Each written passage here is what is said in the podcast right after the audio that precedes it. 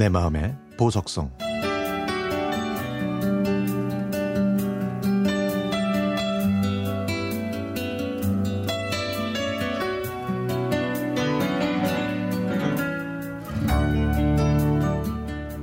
저는 결혼하고 부모님과 함께 사는 것이 당연한 줄 알았습니다. 아내는 결혼하고 2년만 함께 살기를 바라셨던 부모님의 뜻을 따랐고 곧바로 아이가 태어났습니다.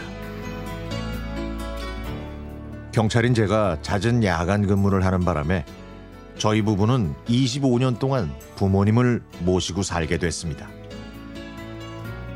그 기간 동안 아내는 정말 잘했습니다.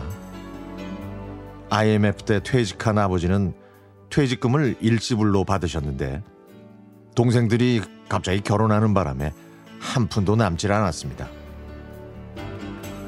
대신 동생들이 부모님께 매달 용돈을 드리기로 했지만 지켜지질 않아서 부모님 용돈은 아내가 드리고 있죠. 그런데 지난 여름 아내가 큰 결심을 했습니다. 이제부터 자기도 좀 편하게 살겠다면서 그 첫 번째 행동으로 김장을 거부한 것이죠. 힘들어서 도저히 못하겠으니 먹고 싶은 사람은 직접 해 먹으라고 하더군요. 가족 모두 그 말에 당황했지만 아무도 이의를 달 수가 없었습니다. 제 형제들도 겨울이 되면 맛있는 김장을 해 먹는 걸 당연하다고 여겼고 김장하는 날에는 잠깐 들러서 다 된 양념에 배추 몇 포기만 해서 얄밉게 가득 담아갔으니까 말이죠.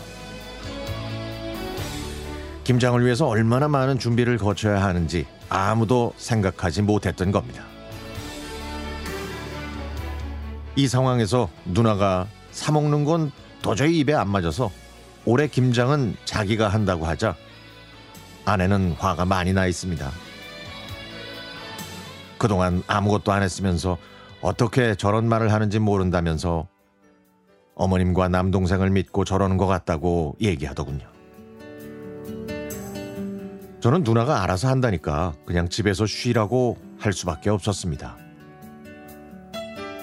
그랬더니 아내가 눈을 흘기면서 이렇게 말하더군요.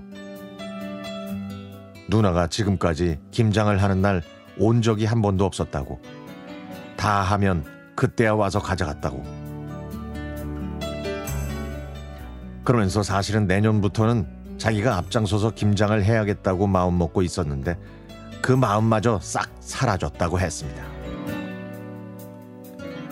지금까지 아내가 이렇게 불평을 한 적이 없었습니다.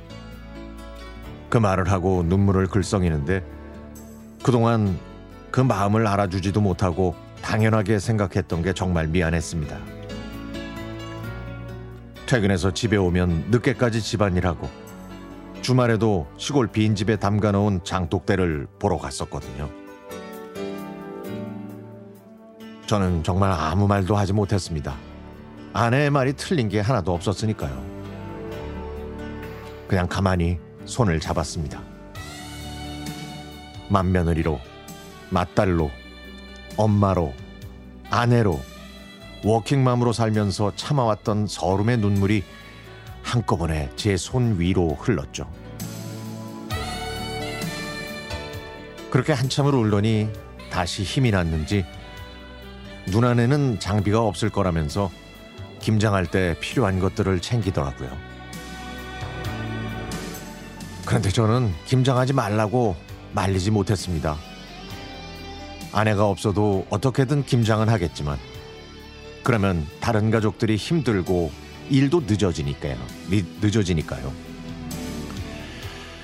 아내한테 자꾸 미안해야 하는 일만 생깁니다. 내년에는 제가 나서서 김장 절대 하지 않겠다고 먼저 선언해야겠습니다.